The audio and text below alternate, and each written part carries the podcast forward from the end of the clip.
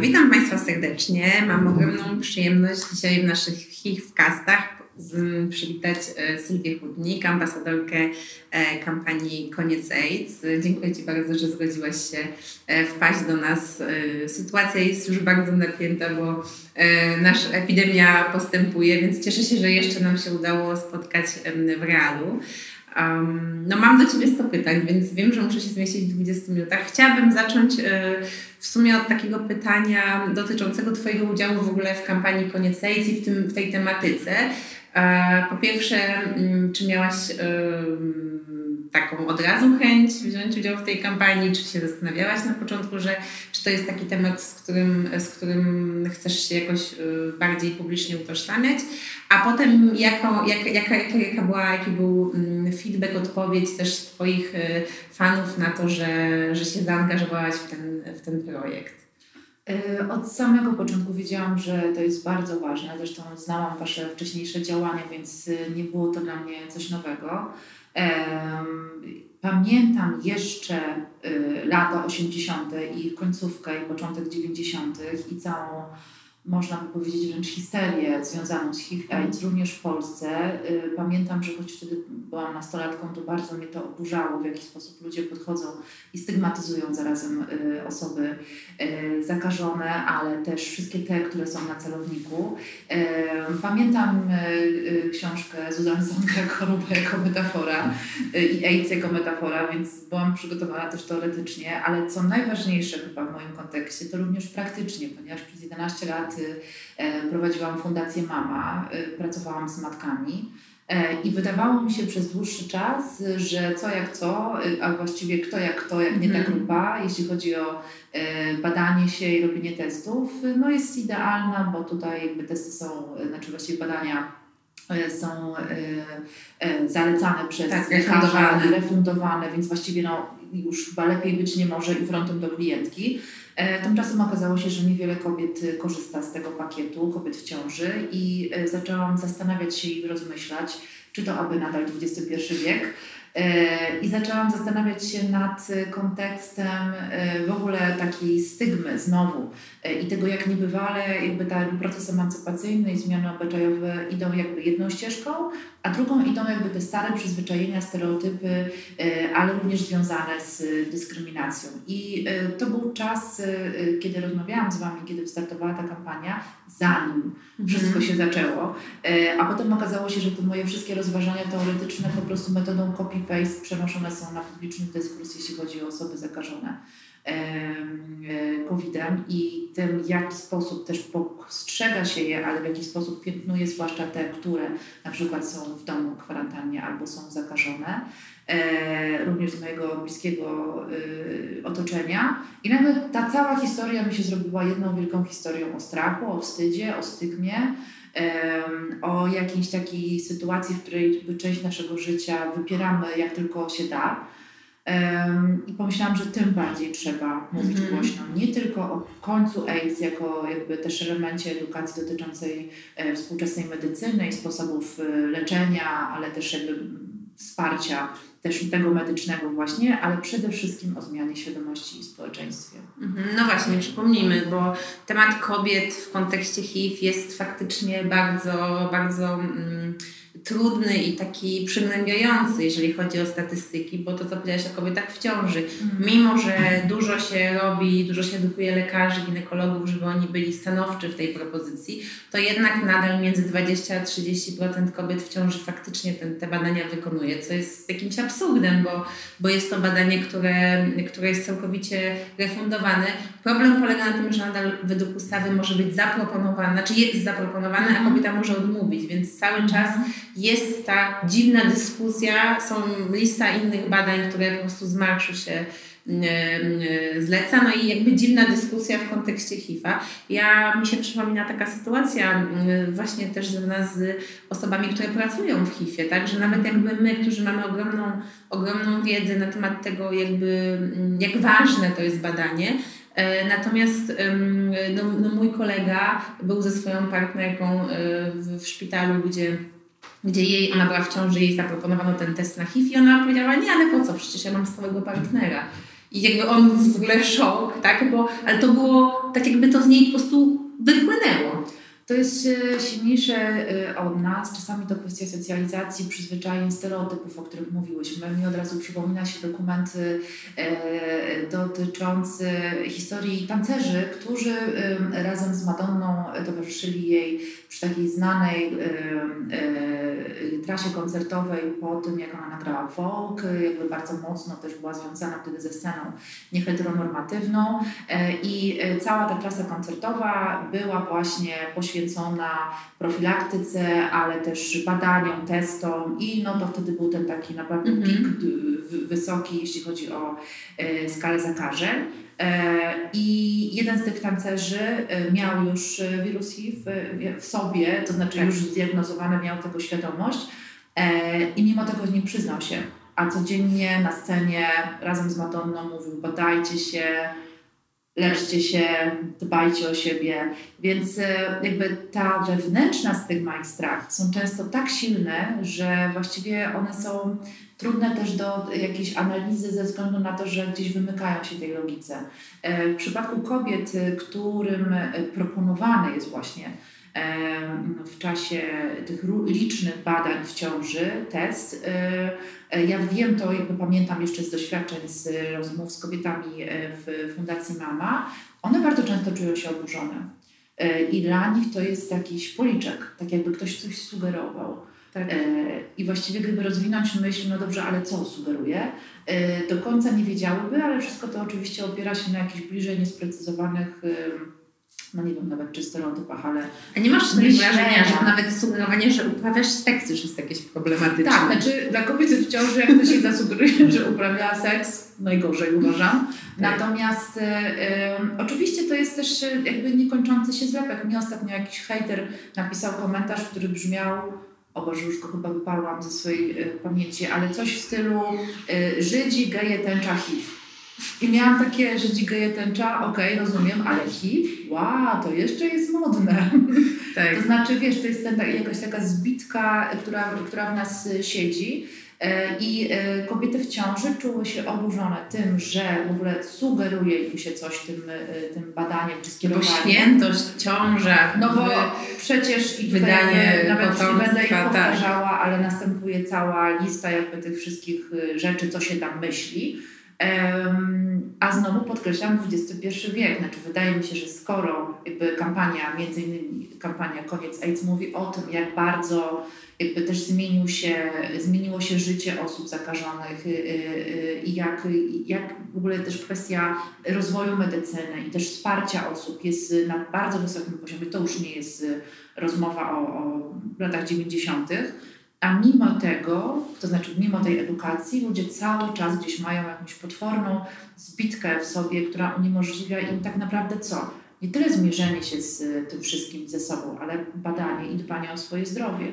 Zresztą dotyczy to w ogóle kwestii e, profilaktyki, która myślę, że w Polsce e, opiera się na tym, że nie idź do lekarza, bo coś ci znajdzie. Tak, no też dlatego tylko 10% Polaków wykonało takie badanie, gdzie w innych krajach e, europejskich to jest gdzieś w granicach 80-90%, tak gdzieś raz w życiu, tak ja nie mówię mhm. już o regularnym badaniu. Mhm. Natomiast dla mnie ta kampania Koniec AIDS i też udział y, Twój i wielu kobiet, które się w to zaangażowało, które faktycznie jest, które są mentorkami gdzieś y, dla, dla młodych kobiet czy starszych kobiet w naszym, w naszym kraju, ona zmieniła, dała jakby szansę na to, żeby mówić o testowaniu też w kontekście kobiet, bo w punktach testowania, czyli takich miejscach, gdzie w całej Polsce można wykonać bezpłatnie i anonimowo test na HIV, to właściwie w tej chwili to już jest jedna na sześć osób, które przychodzi, to jest kobieta. To jest rzadkość, jak przychodzi kobieta.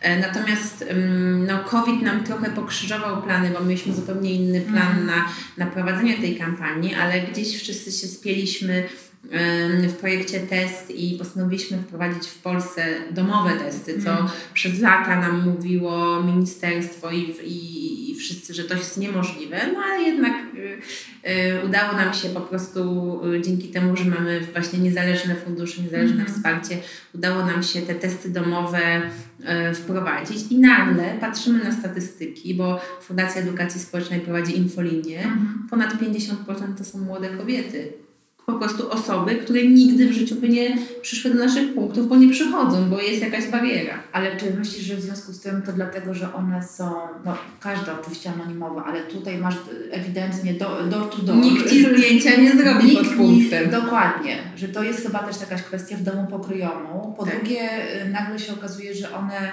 jakby też myślę, że są oswajane przez to, że przychodzą tak samo jak, nie wiem, paczka zamówiona z, tak. ze sklepu internetowego i że to jest coś takiego zwyczajnego, co można położyć na stole kuchennym obok właśnie zrobionych tak. zakupów. W tym sensie nie jest to y, y, kojarzone z broszurką z lat 80. na y, poszerzałym papierze, która mówi o tym, że właśnie trzeba tutaj uważać na partnera. I też wiesz, też jakby myślę, że to jest kwestia tego, że idąc do punktu, rozmawiasz z doradcą, czyli na mhm. początku szacujesz swoje ryzyko i to jest rozmowa o seksie. To jest mhm. rozmowa o Twoim życiu seksualnym. Czy my jako Polacy jesteśmy przygotowani na to, żeby z kimś obcym porozmawiać o swoim nie, życiu seksualnym? Nie, my nie uprawiamy życia seksualnego. My Polacy nigdy. W ogóle obrzydliwe. Więc to też jest, właśnie mi się wydaje, że to jest tak, że yy, paradoksalnie yy, te osoby, które przychodzą do punktu, to w większości to są te osoby, które nie mają z różnych powodów, jakby mm. czują, e, nie czują wstydu rozmawiając o swoim e, życiu seksualnym. Może przy pierwszym, pierwszej wizycie czuli, ale to są zazwyczaj osoby, które regularnie się badają. Po prostu tak. dbają o swoje znaczy, zdrowie wiedzą, seksualne. Czym ryzykują, wiedzą, wiedzą, czym ryzykują, są świadome swojej seksualności.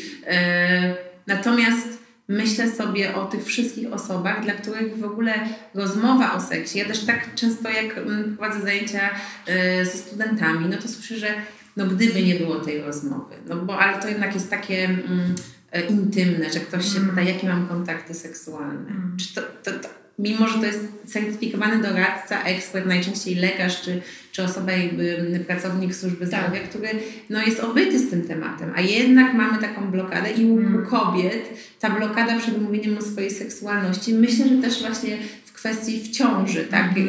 To jest tak, że największe ryzyko dla dziecka to jest zakażenie w czasie matki w czasie właśnie jej ciąży, tak? Bo wtedy wiremia jest bardzo wysoka. Ale I też wiemy, że potem może, że zwykle to się kończy cesarką, tak. że no dobra, nie może... Znaczy, jeżeli zostanie, wykryte, no tak. jeżeli zostanie wykryte zakażenie w czasie ciąży, to żeby to była absolutna jasność, no to właściwie y, jest całkowite, y, całkowita pewność urodzenia mm -hmm. zdrowego dziecka. Tam ten, te, te ułamki procentów, tak. które, które są, to są raczej czynniki ludzkie, czyli takie rzeczy, które zawsze gdzieś tam mogą mieć, tak. mieć miejsce.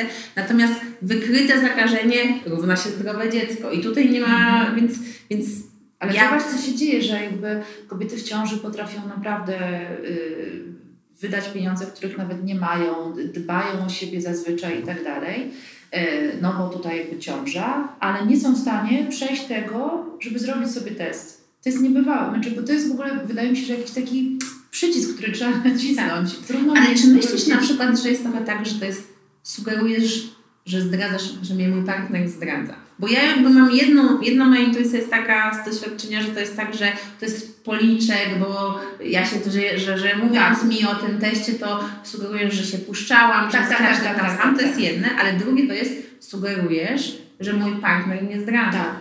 I to też jakby gdzieś u kobiet tak... Wiesz co, może to jest podlane sosem świętości rodziny. To znaczy mhm. my tu teraz i brzemienna i w ogóle tutaj ta, wiesz, cała otoczka kobiety w ciąży w Polsce, y, która oczywiście jest święta, ale z drugiej strony możesz dotknąć jej brzucha, bo jest y, tak, jakby... powszechnie święta. święta, ale nasza, tak, do niej tak, ogólnie y, dostęp, dostęp z tego względu, że tak. przecież przyszłe pokolenie i, ta, i rodacy. Tak. że wiesz, to jest... Ma prawo do jej dziecka od momentu poczęcia. Oczy, no, oczywiście, że tak to jest tak, oczywiste. Politycy. To jest nasze dziecko. Ale wiesz, że ten sos jakby świętości rodziny i oto tego, że to, tak wiesz, zdjęcie ze stoka po prostu tak. ewidentnie, że tutaj to totalnie pracuje w tym sensie, że nic i nikt nam już nie zagrozi. Tak. Oto teraz zbliżamy się przez te 9 miesięcy do po prostu grand final i nie będzie nam tu ktoś sugerował testami, że, że co? Że coś tutaj nie gra. A przecież ja nigdy. A jeszcze coś wyjdzie. No właśnie to, to nie idź do lekarza, bo jeszcze coś ci znajdzie. znana ludowa y, opowieść. Czyli jak te kobiety przekonać Twoim zdaniem? Ja, roz... bo ja też zawsze empatycznie, jak już naprawdę nie wiem jakby czego ludzie robią takie rzeczy, to próbuję wejść jakby i się tak trochę stać się nimi. I ja na przykład doskonale rozumiem ten strach. By jako y, osoba, która y, ciężko chorowała w dzieciństwie, miałam sepsę i tak dalej, mam bardzo w ogóle y, kiepską odporność, łapię różne rzeczy przez wiele lat byłam tak zwanym chorowitym dzieckiem i doskonale wiem, że u mnie wytworzył się taki system strachu przed jakąkolwiek chorobą. E, I ja mam jakąś psychosomę, jak czuję nawet taki typowo szpitalny czy przychodniany, charakterystyczny zapach, to ja po prostu się cała spinam i naprawdę chce mi się płakać. Mam jakiś taki wewnętrzny, potworny strach, więc dla, ja rozumiem ten problem z wejściem do lekarza, czy miejsca, w którym można mm zrobić test i, y, i, to, i to jest u mnie wręcz jakieś takie irracjonalne. To jest naprawdę taki bardzo, bardzo gdzieś głęboki mm -hmm. strach, pam strach pamięci ciała, nie wiem czego. I rozumiem, że on w wielu osobach może być. E, ale jeśli pomyślę sobie, że będę chora, zakażona, i spędzę jeszcze więcej czasu tak, w przychodniach i szpitalach, no to wiecie, nie trzeba być super osobą z matmy i z kalkulatorem, żeby sobie zobaczyć, że kurczę, no nie opylam się to. Tak. Że jednak lepiej jakby mieć ten strach raz, a dobrze.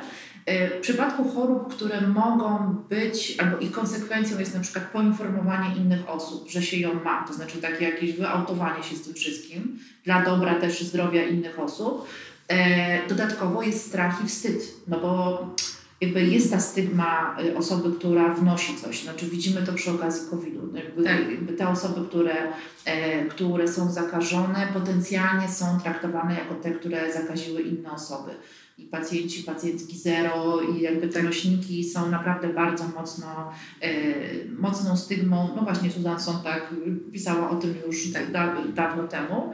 Więc e, tutaj rzeczywiście e, rozumiem też ten wstyd, ale nie ma innej możliwości niż przerwanie tego ciągu. Jak Czyli zdrowy rozsądek, po prostu jakieś podejście taki, do Tak, no ja wiem, że to właśnie jak tani coaching, boisz się, ej, no to zrób to mimo tego, ale nie ma innej możliwości, bo, bo inaczej będziemy narażani Ale z drugiej strony, zobacz, jakby to było powszechne, gdyby na przykład, gdyby gdzieś tam nas już e, w szkole, wiem, że to jakieś są marzenia, ale w tak. szkole mówiono, że robienie testu na, na, na HIV jest tym samym, co chodzenie sprawdzania, czy nie mam... relację, idziecie na pierwszą Dokładnie. długo się zbadać, będzie tak. kupa śmiechu, zabawy, natną Wam tam kropelkę na paluszek. Tak. Albo sobie można zrobić w domu, zamówić. Jakby tak. Jest mnóstwo Potraktujcie to tego, tak.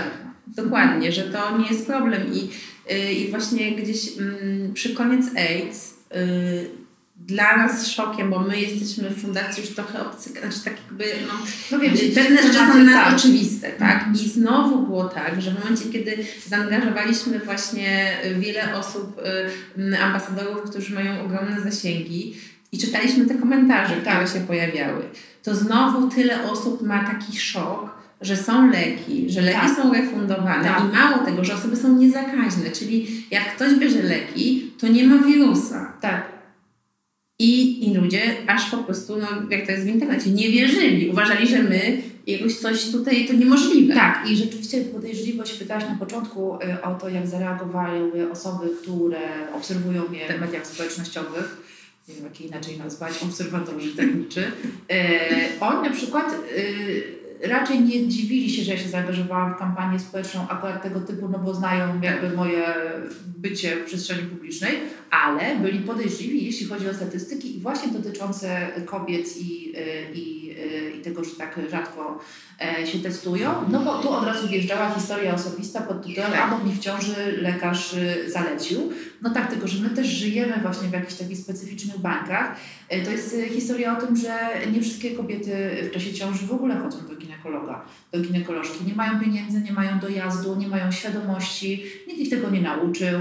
E, kojarzy im się to, że po prostu się obnażą przed kimś. Naprawdę to są jakby cały czas historie i rzeczy, z którymi się musimy. Dokładnie, nie mają ubezpieczenia, korzystają z y, prywatnego lekarza, gdzie każdy ma taki dodatkowy y, koszt, więc. Tak, więc tych historii jest Jak coś można bardzo dużo. to odejmują, taka leci pierwszy HIV jako taki, że no tak, tego badania to pani może nie robić, no bo będzie tam te 50 zł taniej. Tak, tak, tak. kwestia ekonomiczna jest tutaj Zresztą my, my prowadzimy punkty w Warszawie, a do nas cały czas przychodzą kobiety w ciąży, którym lekarz nie zlecił i one przychodzą i my teoretycznie nie powinniśmy wykonywać jako punkt testowania, bo to jest anonimowy test, tak. a kobieta w ciąży potrzebuje tak. test imienny do, do swojej tak. jakby karty ciąży.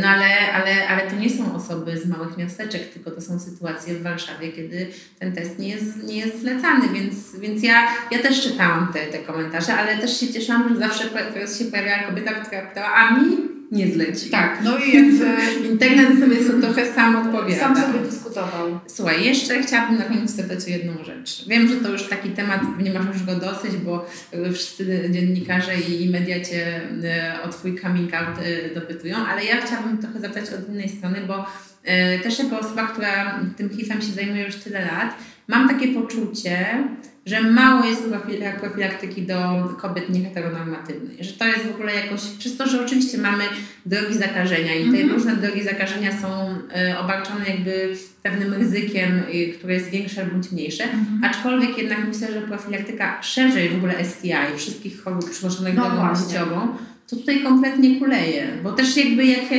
patrzę, co, o co my możemy jako fundacja wnioskować, jeżeli chodzi o, o, o konkursy, no bo my się utrzymujemy tak jakby z tego, co nam proponują mm. instytucje, czy miasto, czy, czy ministerstwo, nie ma tej profilaktyki. Jak to jest Twoim zdaniem? E, tak, myślę, że tutaj jest y, problem już szerszy niż tylko HIV, tylko w ogóle wszystkie y, kwestie chorób zakaźnych, przynoszonych też y, różnymi drogami i w ogóle profilaktyka. Niezależnie od tego, czy osoba heteronormatywna, czy nie, to, to o czym rozmawialiśmy, tak. jest strach, jest wstyd, jest brak kasy i tak dalej. E, w przypadku jeszcze kobiet nieheteronormatywnych, tu myślę, że działają magiczne statystyki, no bo mhm. skoro jest napisane, że jednak tak. mniejszości, no to ej, tak. My i tak już jesteśmy w mniejszości. Tak.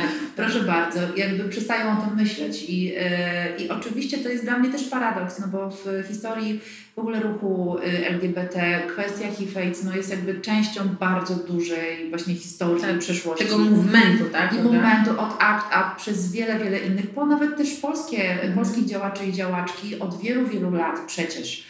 Więc wydawałoby się, że ten temat już jest tak zgrany, że, y, że nie powinno akurat w tej społeczności tak. być żadnych pytań, żadnych, y, żadnych wątpliwości. Tymczasem praktyka jest jaka jest i ja jak rozmawiam z koleżankami, niezależnie od tego, jakby jakiej orientacji psychoseksualnej, w ogóle wizyta u ginekologa czy ginekolożki, rozmowa, rozmowa o HCV, HPV, HIV, to naprawdę są tematy ciężkie. To właśnie, znaczy jak ja, znaczy ja czuję się czasem jak człowiek ulotka.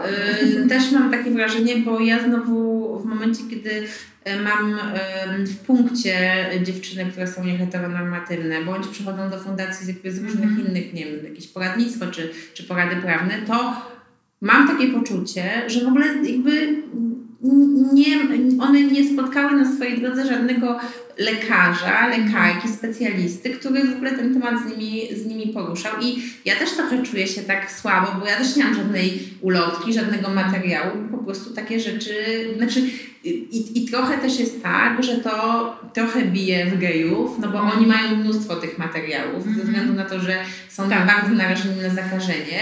E, więc tak myślę sobie, że tutaj w tym temacie też mamy taki pewien kawałek do zrobienia tej profilaktyki STI-ów, który jest jeszcze w Polsce nieruszony. Tak, i myślę, że rzeczywiście mm, mówiąc brzydko, sprzedawać to w pakiecie w ogóle wszelkich chorób, w tym HCV, to tak. jest po prostu... Yy, tak, wszędzie.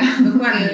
I jest chyba dobrym sposobem i wyjściem, bo wtedy e, ja wiem to po sobie, jak już idę do lekarza czy lekarki, to po prostu chcę, żeby zrobili wszystkie te wszystkie badania, dokładnie, od góry do dołu pani bada i zobaczymy co dalej, wiesz, jeden wielki skaner. Dokładnie. E, więc być może taki sposób jakby przekazywania tego, że przy okazji będziesz miała to, to, to i to i takie, a nie inne testy będzie czymś, co będzie zachęcał. Inna sprawa to oczywiście kwestia homofobii, tego jak -hmm. też kobiety boją się choćby wizyty u ginekologa czy ginekolożki. Mhm. I, I ta lista nadal, szczególnie w mniejszych ośrodkach, jest, jest e, krótka. Tych no, osób, do których można iść. Można po prostu z nimi o tym pogadać. Mhm. Czyli, czyli na naszą listę tutaj dopisujemy właśnie tą e, profilaktykę, którą jakby ja gdzieś tam też mam takie duże poczucie, że to jest mhm. temat, za który trzeba e, się zabrać.